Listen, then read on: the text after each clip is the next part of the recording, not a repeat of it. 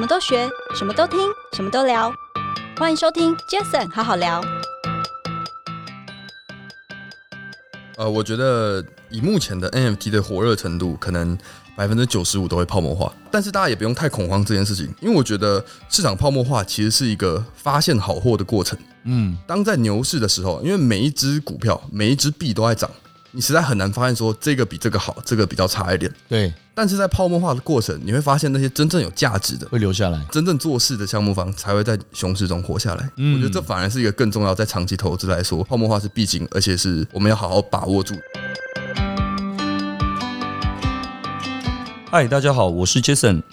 这个 Podcast 成立的目的呢，主要是希望透过每一次邀请我在不同产业领域的来宾朋友们，借由对谈的方式。轻松分享每个人在不同专业领域上的观点与经验。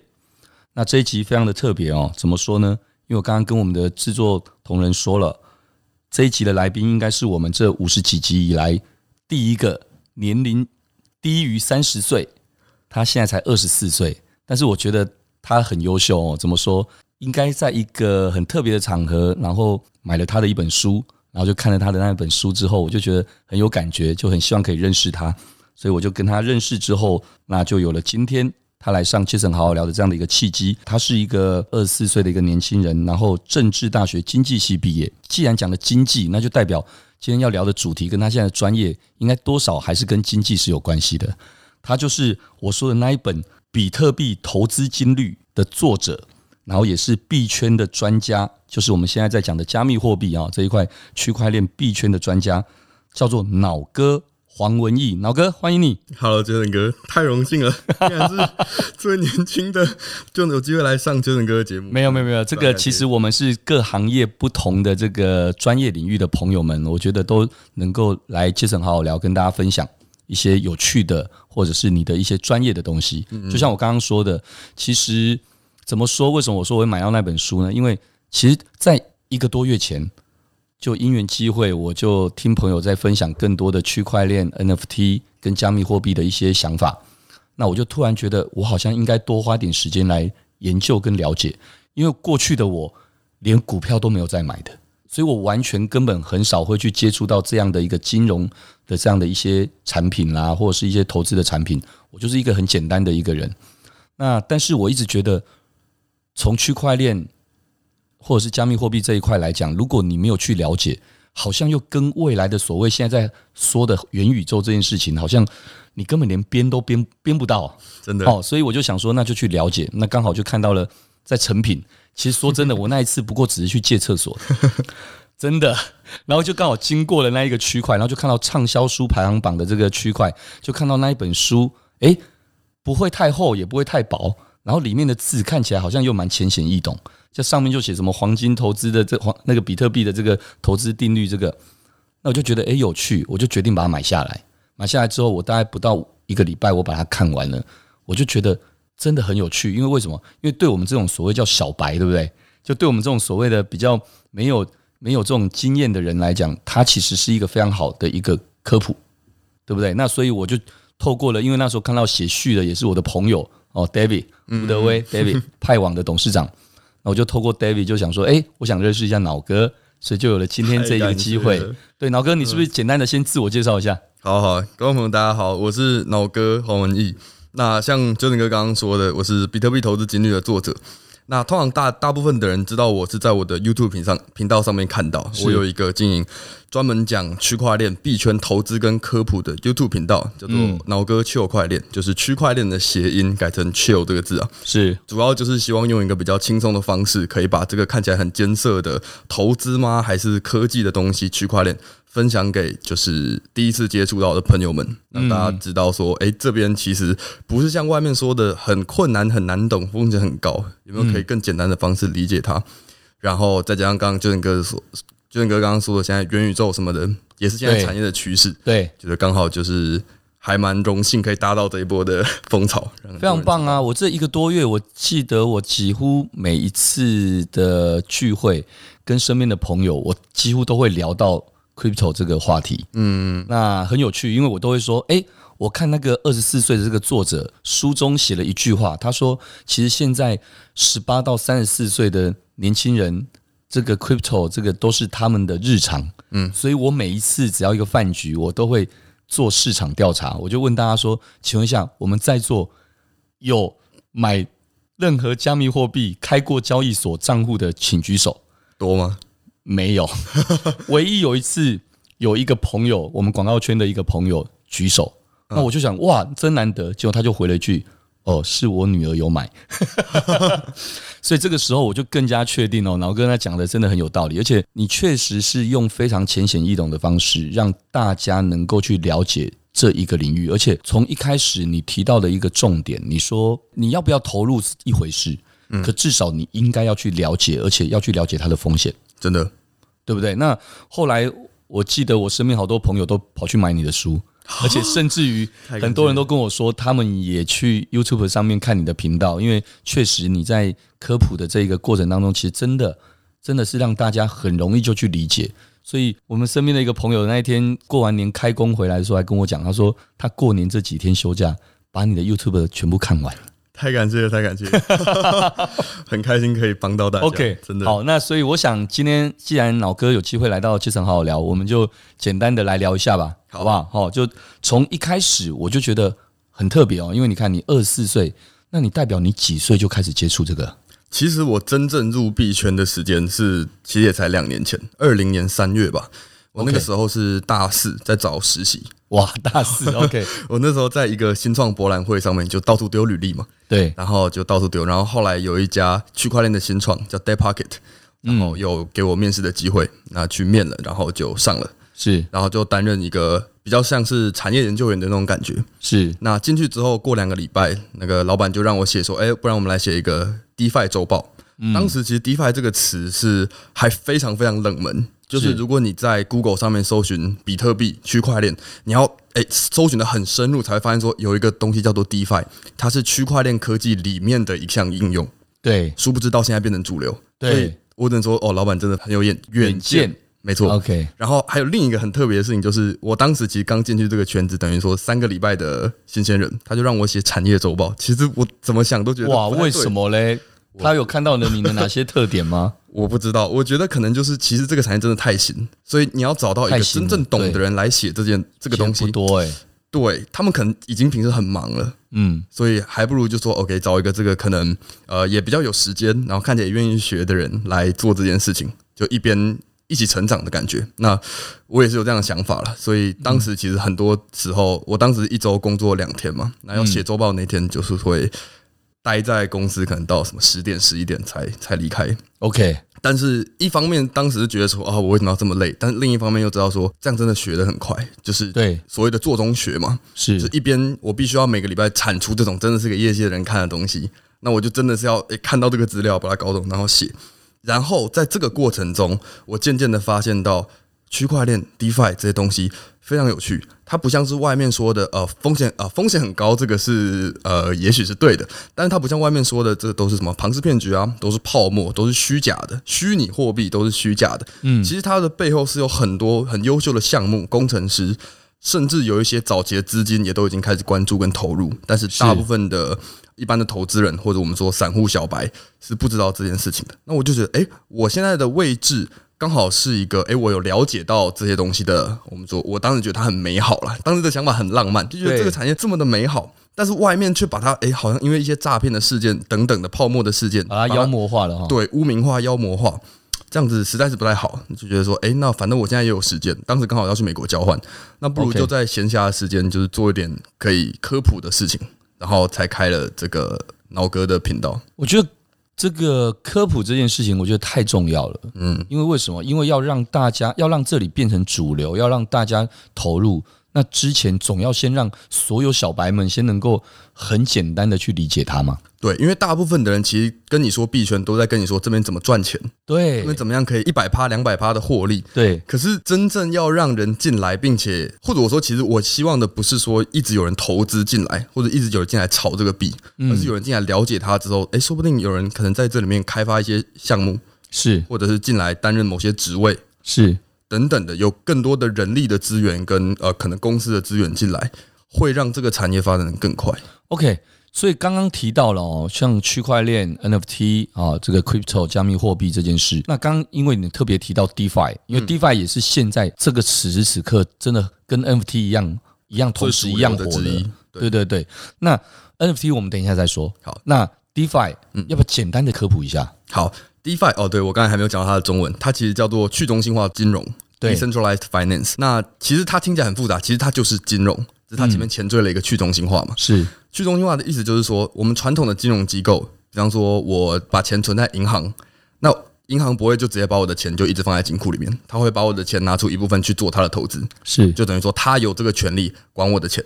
对，那这就是中心化。是，那所谓的去中心化呢，就是我今天把我的钱放在这个所谓的 DeFi 平台上面。它上面的所有的运作，第一个我们去中心化的东西没有人管，所以所有东西都是公开透明。对，假设今天有人到我这个借贷平台去借钱，完全都是看得到的。嗯，并且如果借钱的人付十趴的年利率，那存钱的人理应就该拿到八趴九趴。是，你会发现银行你存钱，你无论市场怎么大好，你就拿一趴甚至以下。对，那剩下的九趴八趴全部都被赚走，因为我们知道台股年化大概就是有十趴甚至二十趴。哦，对，所以这件事情呢，其实是一个。你要说它公平吗？好像不太不太公平的事情。是，那 DeFi 就是透过区块链的技术，那它它有几个特点啊？第一个，它完全就是有点金融科技的感觉。是在 DeFi 区块链上面开一个银行，我不需要太多的什么专员啊什么去管那些钱，它就是智能合约，程式码布上去就可以自行运作，所以它成本根本就完全就是非常低的。对，首先它成本比较低，嗯，再来它的东西是完全公开透明，是。所以不用担心说什么，银行明明就说拿了我的十万，但其实他金库只有存一万，其他九万全部借出去。对，那人家拿去炒房子，然后赔光，还还不了我钱，这件事情对比较不会发生。是，就是我们想要透过区块链去提供金融服务上的一个改善。嗯，所以这也是因为这样子才会，你说大概在这一年开始有点很火的感觉。对，所以从那个时候，二零二零年你开始注意到这个虚拟货币市场而进入了这币圈的投资的时候，你当年我知道你是以自学的方式去了解这个虚拟货币。对，因为确实也没有太多人可以当老师嘛。是因为在这个瞬息万变，人家说币圈一天，人间一年，对吧？嗯，所以。就算当老师的，可能一下子就就又过了，因为为什么？因为如果他没有随时都去掌握到最新的脉动的话，对。所以在这个部分，老哥你会建议新手透过哪些管道去学习这件事呢？其实新手，我们因为目前还没有所谓的那种很一站式的完全的教学币圈区块链，我蛮建议的就是其实看台湾很多主流的币圈的媒体，像是包括呃主流的几个，像有链新闻、动区动区。哦，商币笔记，还有一个像区块客，有有有，你的书上都有写，我都把它放到我的 iPhone 的首页的这个对这个，因为这些媒体，这些媒体跟呃我们主流认知的媒体不太一样的点是，我们一般主流认知的媒体可能就告诉你每天发生哪些事，社会新闻，可能娱乐，但是这些币圈媒体他们都有尽到一个有点像是媒体人的责任，就是他们都会有一个新手专栏。就是我今天新手要学什么，其实他们的网站上都可以找到应有尽有的资讯。哦，有有有，他们都有一个新手专栏在那边。对是他们除了每天产出的一个新的一些新闻之外，那他们新手专栏里面是可以有很多让你可以很快速去了解很多的资源啊、科普跟投资的资讯，其实都有。嗯嗯嗯，对。所以这是一个非常好的一个让新手学习的管道。对，还有另一个可能就是大家都会进一些社群。像是 Telegram 啊、Discord 啊，或者是台湾人最常用的还是 Line，进一些大的 Line 社群，但是要小心不要进到有一些是诈骗的。哦，我听说了，我听说很多这种社群，那不认识的人来敲你来干嘛的这种，哦，其实十之八九大概都是骗的。对对，因为毕竟在加密货币的市场里面，其实太多诈骗了，想要诈骗的人太多了，太多了。对，那你刚刚讲到了也很有趣哦。其实我们当然，我们大家。随手用的就是 Line 等等的，最多就是呃 Twitter，可能台湾人还不见得有那么多人用。嗯，但是刚刚你提到的 Telegram，嗯，尤其是我这一个月才认识的 Discord，嗯，哇靠，那个界面真的不是一般人可以可以学得了的哎。对，但是确实身边很多币圈的朋友又说，那真的是一个非常了不起的一个一个一个应用，一个通讯软体，真的。可那那个是对新手来讲，应该不不大可能是非常不友去 对，非常不友善吧？对，因为其实台湾有用 Discord 的，大部分都是电竞圈的，就是打电动的，他们会他们其实已经习惯用 Discord 的，因为它的功能非常的非常的丰富。就我进一个群，它还有不同的小房间，然后它还可以挡这个挡那个，然后接这个接那个，功能非常齐全。是，所以呢，大部分的人如果今天他是非常 hardcore 的人才会去用这种东西哦。嗯，对，就是你玩到很后面，或者是国外社群可能也比较习惯。就这个，我觉得一个很有趣的点就是，呃，既然它这么难，谁要用？对呀、啊，所以就像是比特币，比特币这么难，为什么谁要买？就是因为它前期会涨，就是这种会泡沫化的东西，前期冲起来就会吸引到人的目光，就会吸引很多人说啊，不行，不管怎么样，我要学习怎么使用 Discord，因为我要抢这个白名单，我要抢这个 NFT。那进去之后，你有这个诱因，花一些心力学之后，那无论那个东西。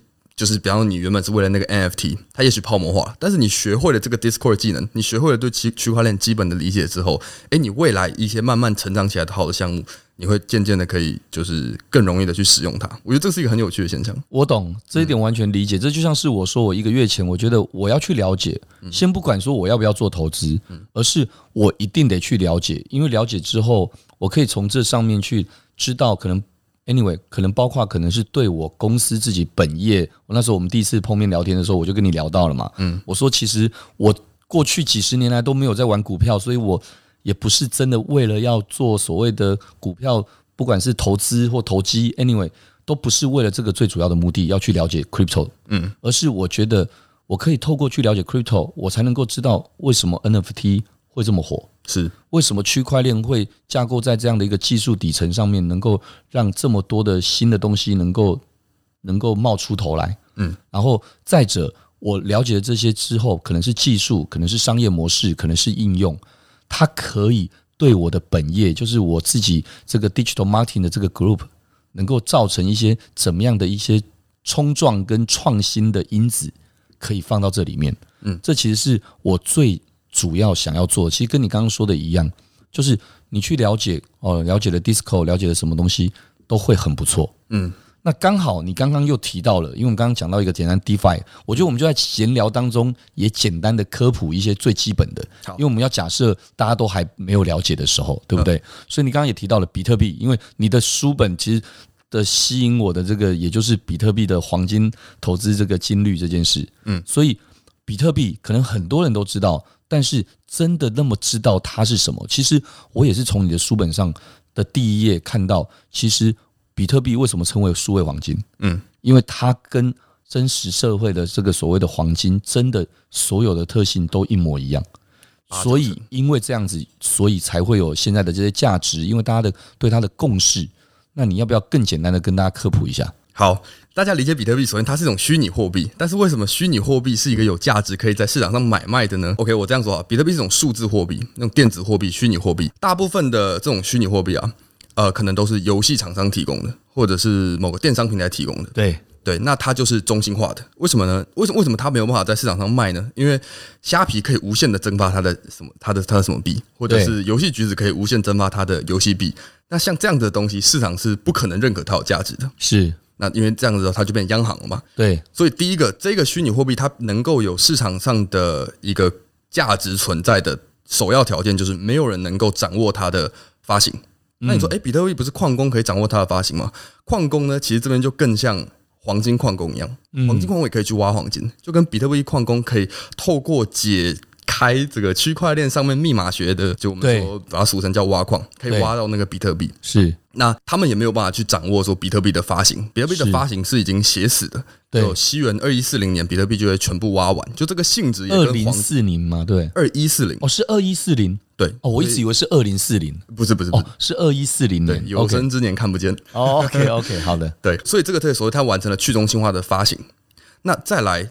通常一个电子货币之所以从来都没有出现过像比特币这样，就是因为一个电子上的东西，它总要记录在某一个伺服器上，对对吧？那拥有那个伺服器管理权的人，不就拥有它的发行权吗？对啊。那比特币就是透过区块链这个技术，把它记录比特币的这个，我们说它是一个账本，记录的权限分散给全世界的各个节点。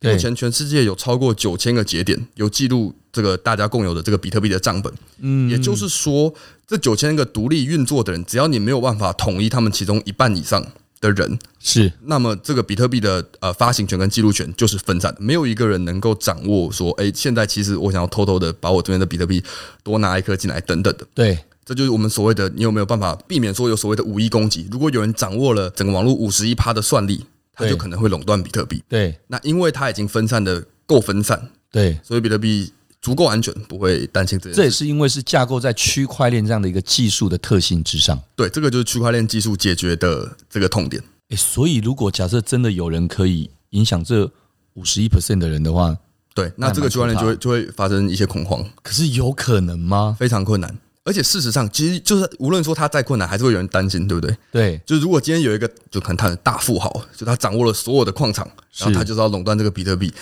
这个其实也不用太过担心，因为因为从这个我们说经济学上叫做诱因，哦，他今天如果掌握了所有的比特币的控制权，那你是不是可以理解成他其实算是一个比特币大户？对，那他有什么诱因去让比特币瘫痪呢？因为他一旦让比特币瘫痪，币价跌，他没有好处，他也没有好处啊，对。所以事实上，我觉得这是一个很厉害的经济学的模型。你今天掌握了大部分的人，你反而是跟他的利益最挂钩的。嗯，所以反过来说，如果你今天有办法掌握那么多，你反而还没有会想要去掌握。哦，有意思，让它维持它去中心化的情况，你这个手上的币的价值才会往上。所以比特币刚刚也说了嘛，它的稀缺性哦，它的很多的一些特性都跟黄金一样，对，所以它才会有所谓叫数位黄金的这个称号。对，跟黄金一样的。几个我如果举出来的话，大概包括像黄金不会衰败，比特币电子化的东西更不会衰败。嗯，呃，黄金的发行是上帝规定的，那比特币的发行也是一开始程式码写死的。是，那诶，黄金的储存是可以随意储存的，那比特币也。比特币储存比黄金更加的好，因为黄金我们现在有些其实也是存在某个银行的金库，对。然后你拥有的黄金其实只是那个银行说 OK，你有这个黄金票的那种概念，对。其实也已经被中心化有点有点管理上了，对。诸如此类，然后还有一个就是发行量，OK，发行量，因为钞票会一直印，黄金跟比特币印的是有上限的。然后再来一个，我觉得是最重要的，嗯，就所有东西大家有共识，对，才有差，对。如果没有共识，觉得它没有价值，那也没有意义，对。所以现在要轻易的让全世界的人对比特币完全失去共识，它没有价值，不能说完全没机会，但是其实已经很难，已经越来越难了，对。对不对？这种东西就是这么一回事，它逐渐在得到越来越多人的正视，就像是一个完全新的东西，你要慢慢的去得到众人的价值的肯定，这件事情不容易，但是只要一旦认可之后，嗯，然后又。有一些刚刚你说的一些经济模型等等，这些心理学什么都有，嗯，加进来的时候，它才有可能可以变成一个长期的一个有价值的一个货币啊，或等等的。对，可以这么说吗？没错。OK，所以其实刚刚听老哥分享了简单的这个比特币的这个之后，老哥，那我们回来再请教你哦。那你平常这样深耕于这样的一个币圈的这个社群，那根据您的观察，你觉得币圈的社群与一般的社群，在经营上有哪一些不同的地方？我觉得币圈的社群可能跟一般的投资性社群都比较接近一点。大部分的社群群友他不会去常常跟你讨论说哦，区块链的理念呐、啊，去中心化多么重要。简单讲就是赚钱赔钱而已。大部分都还是说哦，怎么又跌十趴什么之类的。OK，可能跟大部分投资的群主是比较接近的啦。那如果说经营的角度来说，嗯、呃，大部分的社群可能假设说我今天主动去经营一个社群，嗯。我总要有有一个诱因跟一个动力吧，可能就是我是要卖东西，无论我是要卖衣服啊，或者是卖什么之类的。那币圈的群主通常他们没有一个卖东西的压力，因为我们有一些就其实就是推广，就是我可以跟交易所合作，那你只要用我的推荐链接的话，诶，那其实我可以跟交易所分一些佣金之类的。对对对，就他们的一些反馈嘛，哈。对对，所以从这个角度来说，可能我们相对的更不用去推，一直推一些推销的东西，因为这这个部分的收益就足够让我们可以去经营社群。哦，有道理。对，而且因为这样子，你不是用从这所谓的社群的人里面去去去获利，对，而是从其他地方的一些反馈来做。这个时候，其实大家站在那个所谓的利。利害关系上面其实就对，没有不会那么的冲突，对，对不对？嗯，OK，其实刚好聊到这里，我刚刚突然想到，因为你刚刚在聊这个，刚刚提到经济两个字，因为你说经济模型，这个是一个你自己都觉得很棒的一个这样的一个看法，嗯，那你自己又是念正大经济系，嗯，诶，那我很好奇，那你的同学们，嗯，有谁跟你一样也这么的活跃于像这样的币圈上面的呢？说实话不多。真的不多、哦，不多。其实像你刚才好像讲到说，呃，什么十八到三十四岁，每一个人的日常其实没有那么夸张，没有那么夸张吗？大部分玩币的人是十八到三十四岁，没错。但是如果今天台湾抓十个十八到三十四岁的人，可能也我抓我会猜大概三到五个以内的人有真正在币圈，但他们可能更多的都是知道。大概了解，但或者是可能有买币或干嘛，因为我听说一些国中不高大高中生、大学生，嗯，他们可能都还是会有在讨论这样的事情。有，但是我觉得以整体来看的话，还不算多数。就这个市场还在还在往上走，就是还没有那么的饱和。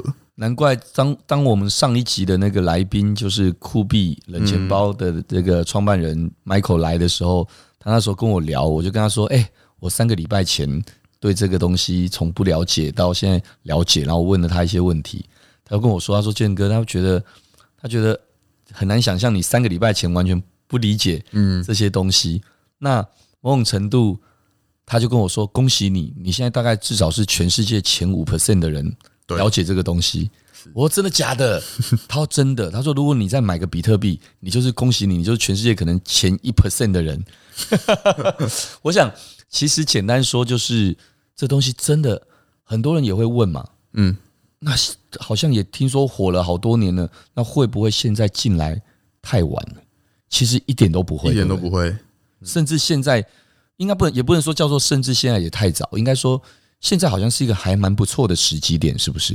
对吧？我那本书上第一句话就是现在有可能是最理想的时间，因为太早进来，你在主流的机构认可他之前进来，那其实风险是比较高的，因为可能大家。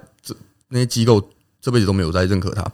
那如果你等到大部分的公司都已经有配置，那大部分的金融市场都已经认可说，哦，这个比特币的规则我们都已经定好了，这个时候再进来是最安全的。但你的前期红利就赚不到，就也没有了。对，所以以一个比较中庸的角度来说，现在好像也不会那么危险。哎，但好像又还够早。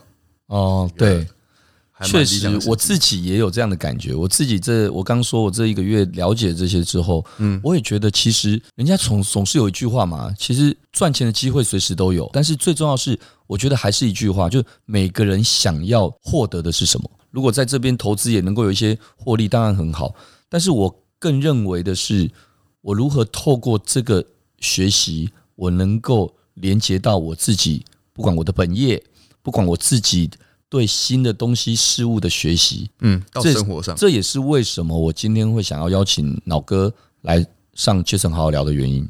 那我们聊到这边，其实我们应该就要赶快聊到刚刚提到了，因为其实近期国内外艺人纷纷都发行什么 NFT，NFT，哦，现在像每天的新闻大概都会看到这个。对，那请问你觉得啊，艺人跟品牌发行的这个 NFT，两者有什么相同或不同的地方？当然，现在都还蛮早，可是我觉得从你自己去看待，有没有脑哥的这个想法可以跟大家分享一下的？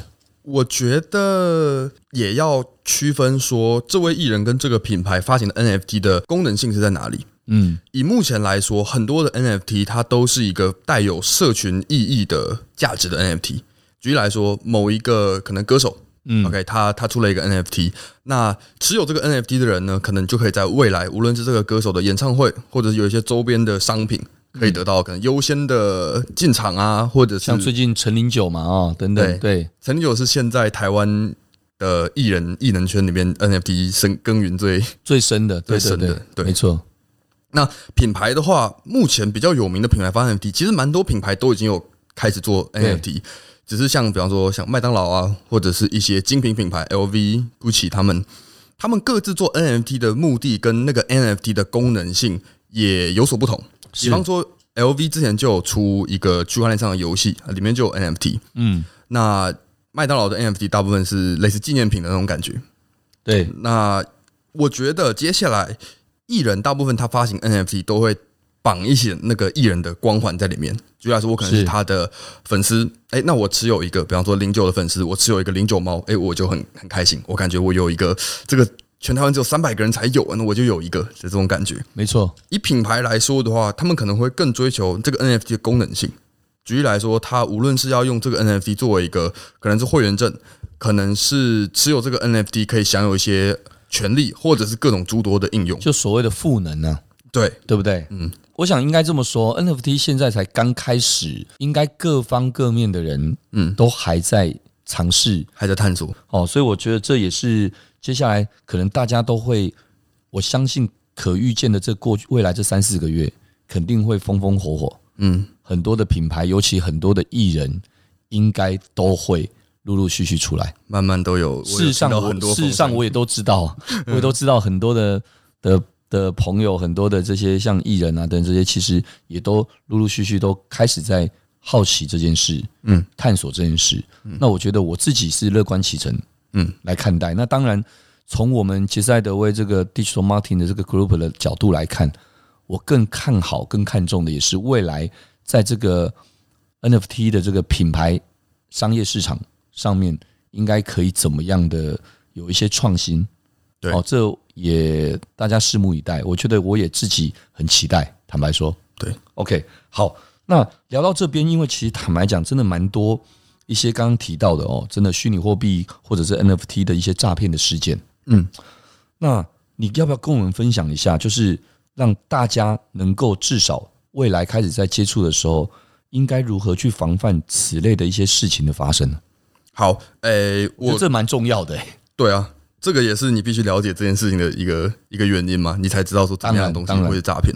我之前有拍过一个影片，其实就是讲哦，那一部我有看了，讲得好。对对，那如果要说防范的话，我觉得两招，一招就是查 Google，最简单的，你无论在哪边提到。被应该说在哪边听到一个说哦，这边有一个获利机会，这边有一个 NFT 的空投，你先去 Google 查一下说，哎，这个项目呃有没有名气？如果没有名气的话，谁谁对你这么好要告诉你这个这个好消息？是，所以先问一下第三方。有些人很笨笨的，就是说我进入一个交易所，这个交易所其实假的，我问他的客服，就是一直都在问他们内部的人，但是殊不知连带你进来的那个人都是诈骗的同伙。你在里面问三个人问多久，其实都是假的资讯。没错。所以一定要问第三方，问外面的社群，或者是简单的问 Google。然后还有一个最需要避免的就是一些交友软体认识的朋友，嗯。大部分我听到的在币圈或者 NFT 被诈骗的，都是说，哎，我有一个朋友，他告诉我说这个平台可以用，我钱进去了，怎么怎么就领不出来了？但我的朋友他领得出来，到底是怎么回事？其实就是因为那个朋友他也是诈骗分子的一伙。这个真的很多。我第一次听到的时候，我我我当时就有点傻眼，因为我没有想到说，哎，你竟然就是在交友软体上认识的人，然后你就信他把钱放进去。但是很多人其实是会会发犯这个。我们说这个犯这个错误吗？就是你听到一个朋友一方面跟你说他在这边赚钱了，对，把钱投进去了，但其实我们应该要多方查证，有道理，是你真的钱。哇，我觉得这很最最基本的哦。对，诈骗集团之所以能够成为诈骗，就是因为他透过人性对的洞察，而且他们很厉害，他们在交友软体上面都是先跟你认识，可能两个礼拜。一开始都聊一些很正常的，什么晚餐吃什么，午餐吃什么，你在哪里工作？然后两个礼拜之后，突然跟你说一句：“哎、欸，我在这边赚了不少钱呢。”他也没有先邀请你，但就让你有兴趣。你一问，他就哎、欸，就是他认为你已经把他当朋友了嘛？对，我觉得这就是最恐怖的地方。对，对不对？对。我觉得还有很多，你刚你刚有提到说什么在群里面被私讯，很多我的群里面会有人接到私讯说什么，哎，你也是脑哥的粉丝吗？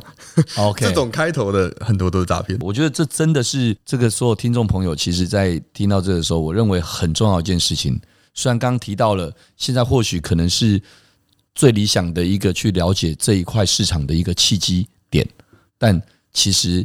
还是任何投资其实都有风险，是，所以你本来就应该要去了解这些风险，然后再用你自己足够理解的判断力，跟你足够承受的风险承担力，嗯，去做所谓的尝试或投资。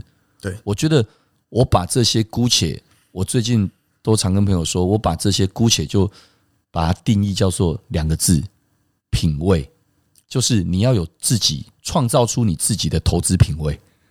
对不对？没错嘛，就是你可能有自己的想法，你不要完全不把自己的想法当一回事，嗯，但是你也不要全部都以你自己孤注一掷的想法，嗯，那你可以多听，不管是刚你说的 Google 也是一种方式，嗯，不管那你就像我一样，就看透过买书看到这个，然后有机会认识脑哥，然后就问脑哥，对不对？或者是问身边一些可能已经。尝试过的，多方的去了解，因为每个人其实从不同的个性、不同的角度，都会有不同切入的重点。嗯，那把它归纳起来之后，变成你自己加上你自己的判断，对，然后因为最终还是要你自己为自己负责，对，那这个我认为就是一种品味，好不好？所以这也是我分享给各位，我这一个月，你看，因为我刚刚有强调，而且我觉得我特别有说服力，因为在一个月前，不然到现在我也都没有买股票啊，我也没有在玩股票，所以我我可以在这一个月去了解这个东西之后，然后回过头来去理解跟去判断这个所谓的投资这个想法，每个人的哲学或每个人的品味。嗯我觉得这也是我简单的分享给我们 Jason 好好聊的朋友们，好不好？这也是透过跟老哥聊的时候有这样的一个想法。那老哥好，那因为时间关系，我想我就最后再请教你一个问题吧，好，好不好，好？OK，就是近期刚刚也提到了嘛，区块链的议题，因为 NFT 让大众都非常的注目。那你认为虚拟货币或 NFT 会因为其实我们刚刚有聊到了哈，会因为市场过热而引发泡沫化吗？因为刚刚是我说我自己觉得任何东西多少都会，这我自己的看法。但我想听一看老哥的看法，跟老哥怎么觉得？还有就是未来还会有什么样值得关注的发展呢？呃，我觉得以目前的 NFT 的火热程度，可能百分之九十五都会泡沫化。嗯，但是。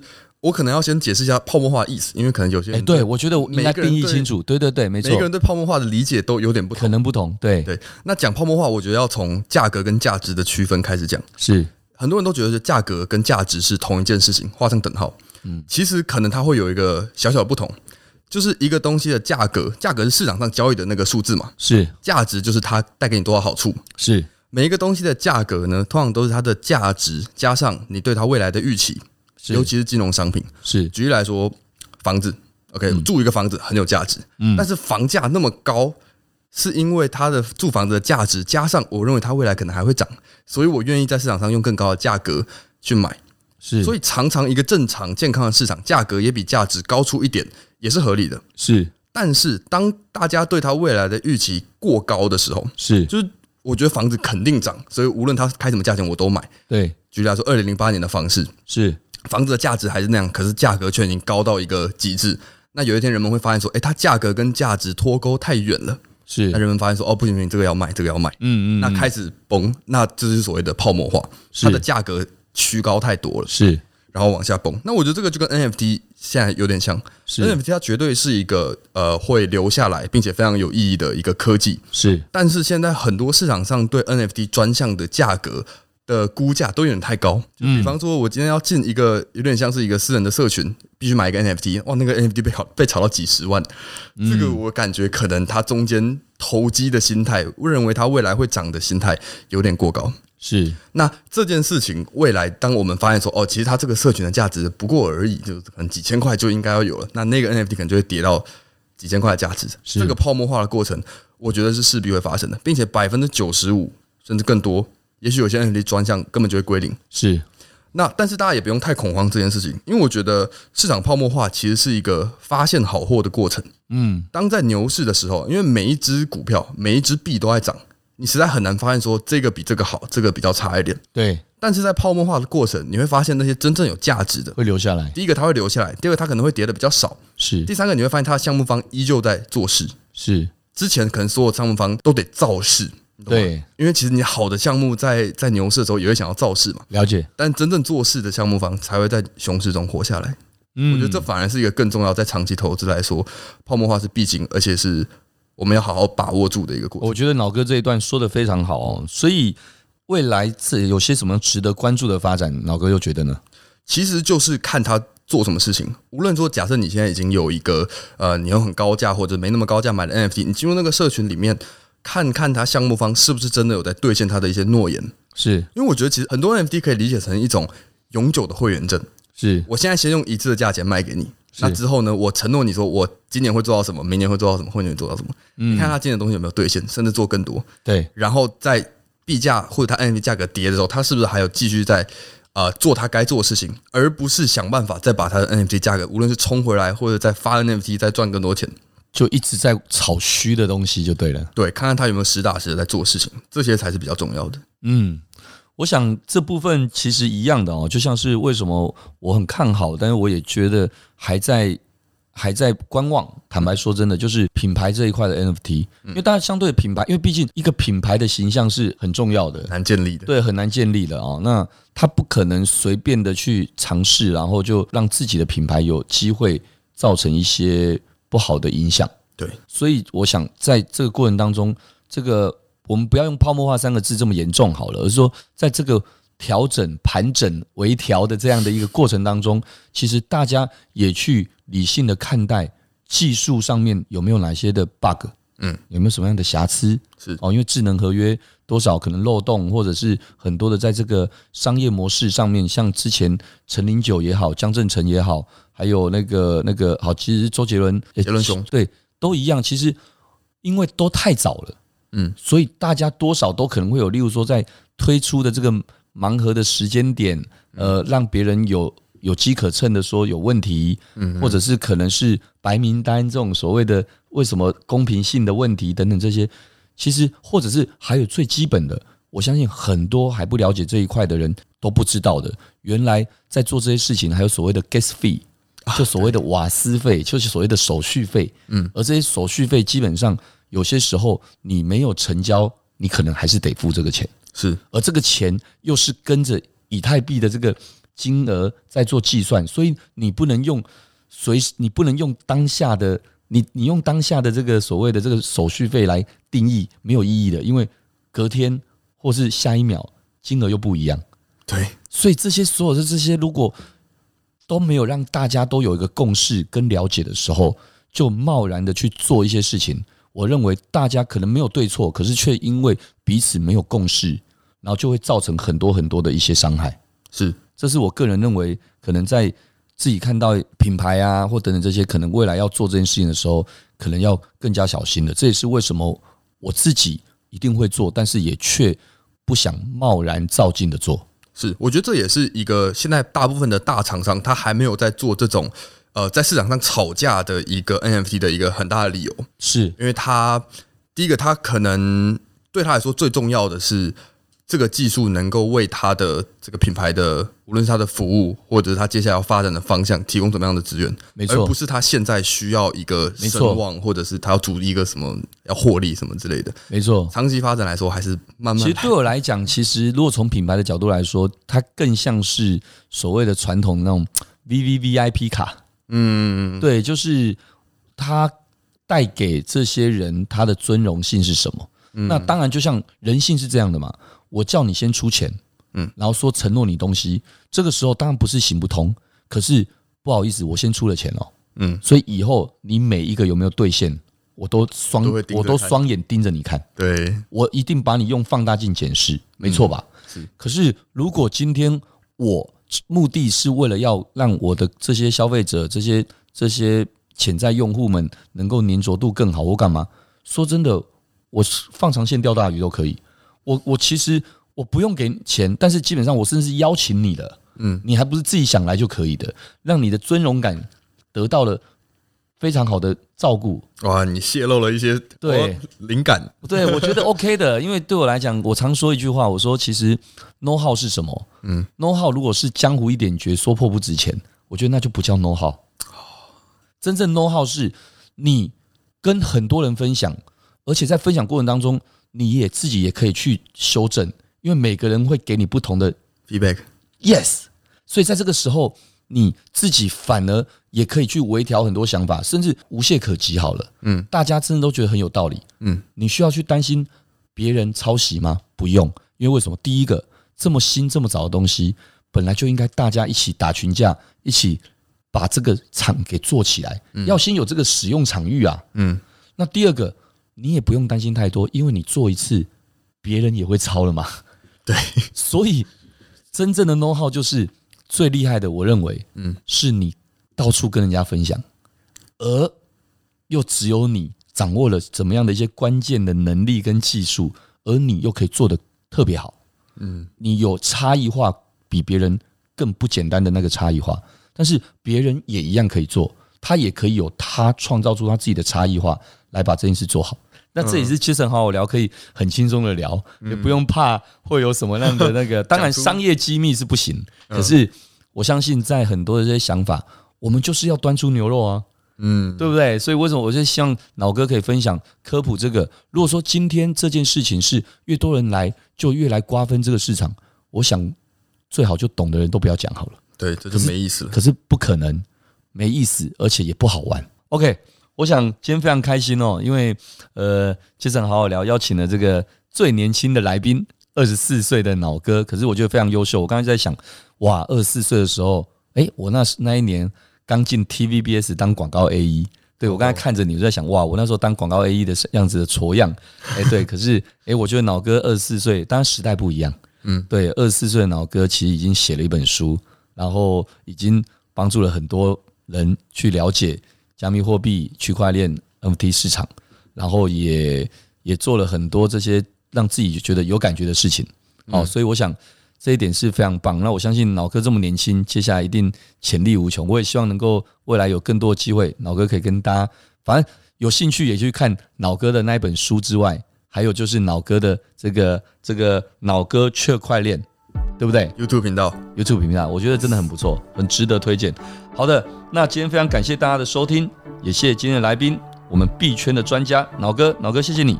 谢谢哥，OK，好。如果喜欢这期节目，也欢迎大家到 Apple Podcast 留下你的五星评论。杰森好好聊，我们下次再见喽，谢谢，拜拜，拜拜。